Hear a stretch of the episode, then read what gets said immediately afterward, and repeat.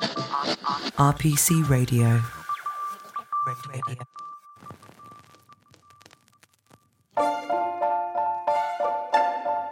Hello, and welcome to Taxing Matters, your one stop audio shop for all things tax, brought to you by RPC.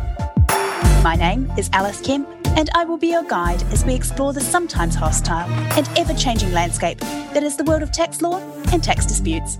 Taxing Matters brings you a fortnightly roadmap to guide you and your business through this labyrinth. In case any of you missed any crucial information or just want some bedtime reading, there is a full transcript of this and indeed every episode of Taxing Matters on our website at www.rpc.co.uk forward slash taxing matters.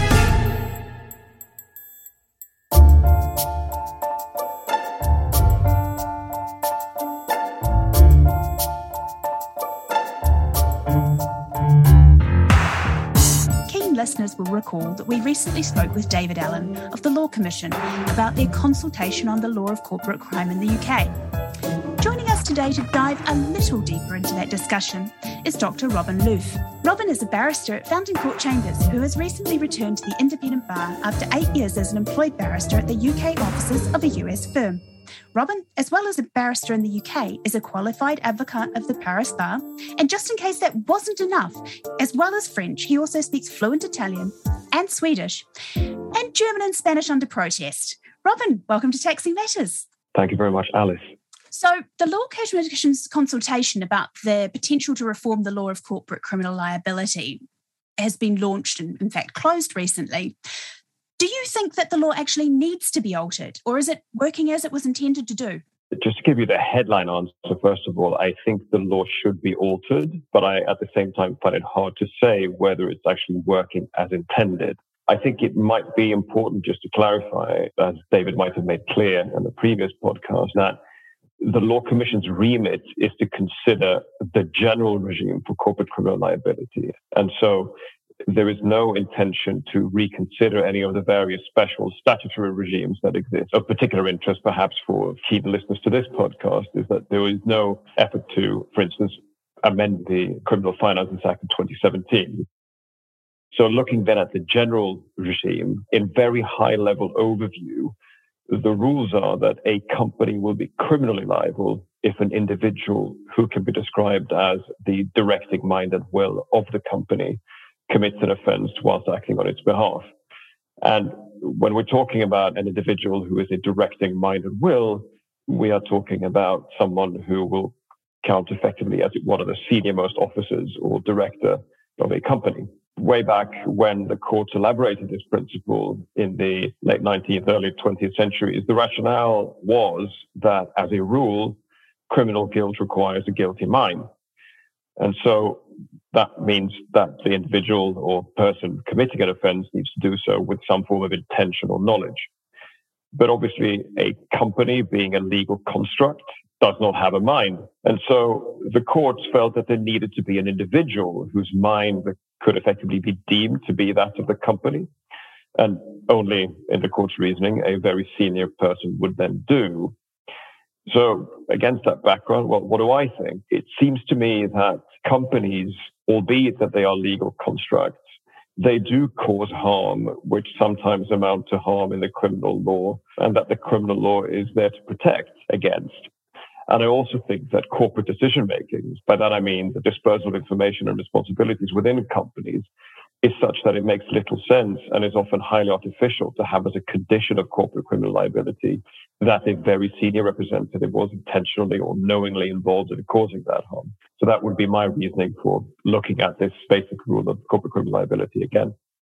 That's a really interesting point. So, you also practice in France as well as in the UK, and you've been involved in matters of considering corporate criminal liability in both of those jurisdictions, plus Italy. And they all take a very different approach to this fundamental question. So, how does the corporate criminal liability work in, for example, France, the US, and Italy? Well, let's begin with France then. France has a superficially similar system to ours. There is an article in the French Criminal Code which states that companies are guilty by virtue of the criminal acts committed on their behalf by their organs or representatives. The difference, however, is the way in which the French courts apply and have applied. The result is that in practice, French law on corporate criminal liability is rather more flexible than our system. And so French corporate criminal liability is wider than it is in the UK. And what about the US? Effectively, American corporate criminal liability applies civil principles of vicarious liability. They effectively took the rules on corporate civil liability from English common law and applied that more or less straight across to American corporate criminal liability. And effectively, what this means is that any individual who commits an offense whilst acting on behalf of a company will render that company criminally liable along with him or her. So it's a very simple rule, but it's also very strict. And much broader than is contemplated by the current formulation of the English law, for example. Much, much broader. In the US, colloquially, you would say that if a receptionist at the headquarters of a multi billion, 100,000 plus employee company pays a bribe to someone handing over a parcel, that technically will make the company liable. This is not the case in England. And in practice, does it? Um, in practice, it does. In theory, it does. In practice, it wouldn't because of prosecutorial discretion. And what about in Italy? How does it work there? Italy is interesting because technically it does not have corporate criminal liability. What there is is a system of corporate administrative liability for criminal offences committed on their behalf. Now, effectively, and I simplify grossly, if the offending was made possible by deficiencies in the company's systems of control or compliance framework, the company is held liable for a long list of criminal offences committed on their behalf by individuals. This liability, albeit that it's technically administrative, is actually enforced by prosecutors in the criminal court. The difference with criminal liability is perhaps not that great in practice, and certainly not how it's seems to a company which effectively finds itself on trial, often alongside individuals who are charged with criminal offences. So, does that apply in practice in a similar way to a failure to prevent style offence would in the UK? I need to be slightly careful because, of course, there are differences, but I think people familiar with the regime under the two failure to prevent offences in the UK would find great similarities between the Italian system and the UK one.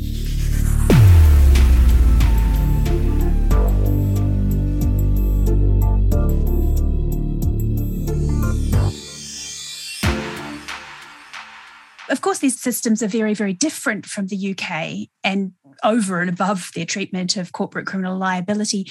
What are the features that you think that the UK could adopt from any of those systems? There is little that is inherently incompatible in the way any of these systems work from an English perspective. In particular, the US system is one which many think should be adopted in England. And in fact, it's one of the systems that the Law Commission expressly addresses and discusses in its discussion paper. And I would have thought that it will feature as one of the alternatives, one of the options that the Law Commission will present in its options paper, which should be published by the end of the year. In relation to the French system, then, as I said, the reason it is, should I say, more flexible and in practice broader than the English system is mainly because of the way French courts have interpreted their criminal code. Many of these flexibilities could be introduced into the English system. It could also be said that English courts have not taken opportunities that they had to introduce similar flexibilities. I think what would be difficult to transpose in relation to the Italian system is the structural framework in the sense you would have criminal enforcement of administrative liability. That would sit very uncomfortably within the English judicial system. But if we ignore the taxonomy issue, the Italian system is effectively a generalized bribery act type structure where companies can escape liability by proving that they did have strong compliance frameworks and position. Looking at all of this together, I think the main differences that you have between the English system and the alternatives that we have discussed, it's not so much the theoretical rules of how corporate liability is defined, but it's in the general operation of the criminal justice systems of these countries as a whole, in particular, more or less resources being dedicated to investigating and prosecuting corporate offending, and also the way that criminal investigations and trials are carried out obviously make a huge difference. The more effective corporate enforcement is perceived to be, broadly speaking, the less pressure there is to reform corporate criminal liability rules. Again, it's quite interesting to look at debate in these various countries. The US, as we said, both have strict rules and very active enforcement. The extent that there are calls for reform they are more often to make it more difficult to hold companies liable. In France, there have been some recent suggestions that the law maybe should be reformed, but nothing like the ferocity of debate that we have had here for decades now. That's how the systems operate in theory and in practice. But what are the positives and negatives that you can draw out of each of them? It's trite, but I think the basic point is that all other things equal, and perhaps we should come back to that the broader the regime for corporate criminal liability, the greater the risk companies run of being criminally convicted. Whether that in and of itself is a good thing or a bad thing depends on your philosophical perspective on the extent to which companies should be held liable for criminal offenses. But what I think I can say is objectively incontrovertible is that companies as a rule seek to limit the risk of being held criminally liable. This results in system being put in place to prevent companies being held criminally liable. So what we have seen in this jurisdiction and in others is that changes in the law that make it easier to pursue companies for offending committed in the course of their activities have led to sometimes drastic improvements in compliance frameworks. Most recently, perhaps the Bribery Act in the UK and the Sapin 2 reforms in France mm-hmm. Had that effect in relation to bribery prevention. Equally, the Criminal Finances Act 2017, you know, we saw an uptick in tax compliance frameworks for professional services firms in particular. All in all, what we have seen, taking the corruption field as an example, is that certain practices, such as using sometimes quite shady middlemen, have significantly reduced. And this is generally seen as being very positive. Obviously, worth pointing out that compliance and compliance systems and compliance staff are things that cost money, and companies are unequally able to bear that comfortably. From a more practical perspective, then, what the effects we can see of changing the law is that some people might say that changes in regulation can have the same effect. You can achieve the same sort of compliance improvements by regulating companies more strictly and having effectively administrative enforcement. As an example of that, you can see the development of financial regulation, in particular in the UK, over the past couple of decades. It's also said by some that because, in general, the only penalties that can effectively be imposed on a company are financial, whether that be getting money for the exchequer or compensating victims or competitors that have been harmed by shady dealings. All this can be achieved in civil and or regulatory proceedings without any need to effectively dress this up in criminal clothes. Added to that is the argument that the criminal justice system is already creaking at the seams, dealing with regular crime, for want of a better phrase, that adding the additional burden of these huge and often cumbersome investigations and proceedings is not perhaps the best idea from a resourcing perspective. You've mentioned there that where there are active and well financed investigators and there is a appetite for embarking on investigations, that there is a greatest degree of satisfaction within that jurisdiction for the regulation as it stands. With that in mind, will these reforms do what we want them to? Or are we barking up the wrong tree and we should, in fact, be looking to further resource the enforcement agencies or better equip our investigators? Is this all looking at the wrong end of the spectrum?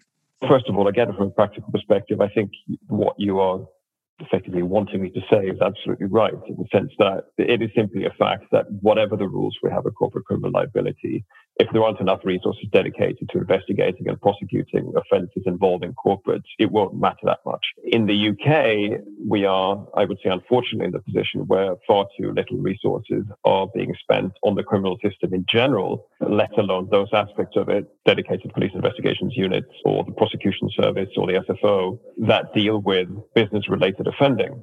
If I could have one thing out of reforming the law and more resources, I would definitely go for more resources. Having said that, the two things aren't necessarily linked in the sense that it's of course better to have better legislation. We can talk about how good we are at enforcing it in our next podcast, perhaps.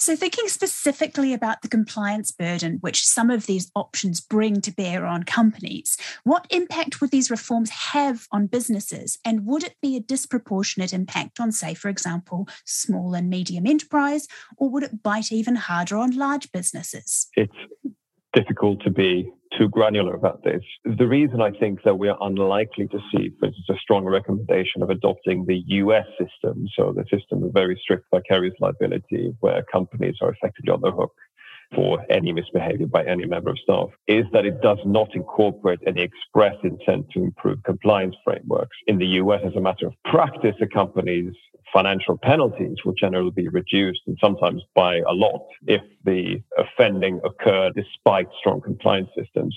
But it's not like the system under the Bribery Act or the Criminal Finances Act, where a company can effectively avoid liability entirely by proving that they had a strong compliance framework.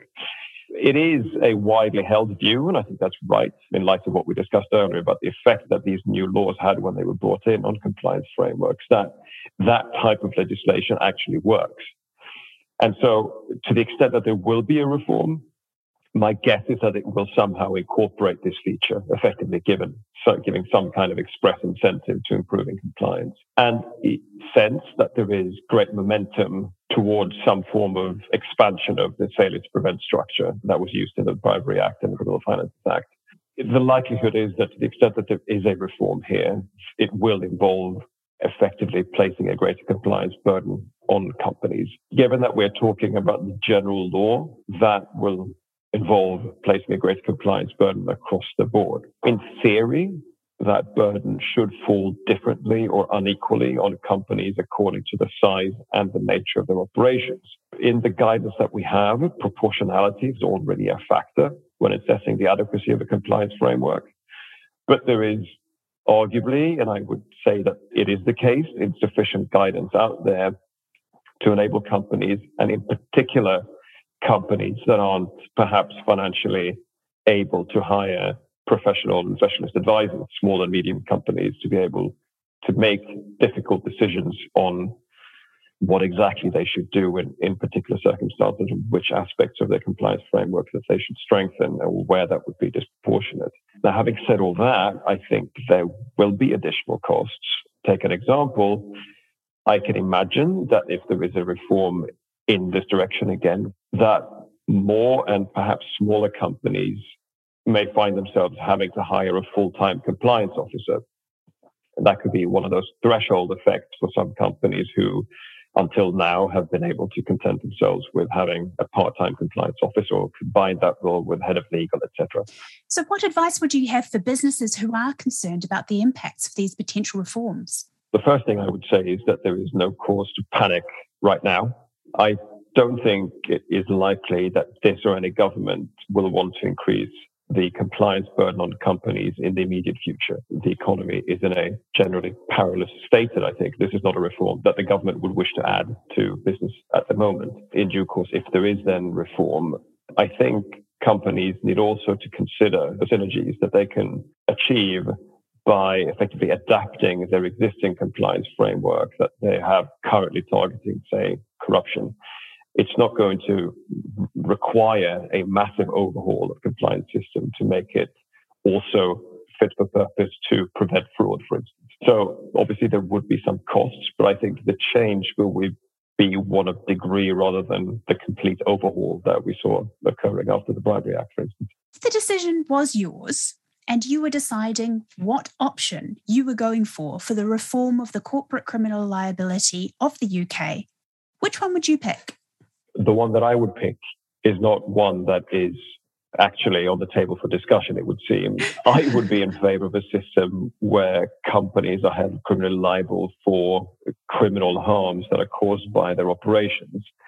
And the big difference with the system that I envisage um, with the current regime is that I would be in favor of corporate liability that is actually independent of the criminal liability of any individual. I think that is one of the main difficulties that we have currently, not only with the way the law is designed in theory, but also how it works and how it relates to enforcement activity and in particular DPAs. Having said that, I think there should be defenses where the law effectively deems that the company's operations did not cause the harm such as where it was occasioned despite a strong working compliance framework. So in reality, if you're asking me what the system that I would be in favor of, of the ones that are likely to be on the table, I think it would make sense to go for an expansion of the failure to prevent model, given that it's one that we are now familiar with. It's now one that companies are able to navigate and that their advisors will be relatively familiar with as well. Unfortunately, that's all we have time for in this week's episode. You can get in touch with Robin via Fountain Court's website, on LinkedIn, or on Twitter. His handle is at r underscore loof. That's L O O F. If you have any questions for me or for Robin, or any topics you'd like us to cover in a future episode, please do email us on taxingmatters at rpc.co.uk. We'd love to hear from you. RPC would like to thank podcast manager Josh McDonald. Original score was composed and produced by Inciter Music, who also produced this podcast series. To hear a full, uninterrupted version of our podcast theme, go to Instagram at Inciter Music and follow the link in bio. And of course, a big thank you to all of our listeners for joining us. If you like Taxing Matters, why not try RPC's other podcast offering, Insurance Covered, which looks at the inner workings of the insurance industry, hosted by the brilliant Peter Mansfield and available on Apple Podcasts, Spotify, Acast, and our website. If you like this episode, please do take a moment to rate, review, and subscribe, and remember to tell a colleague about us. Thank you all for listening, and talk to you again in two weeks.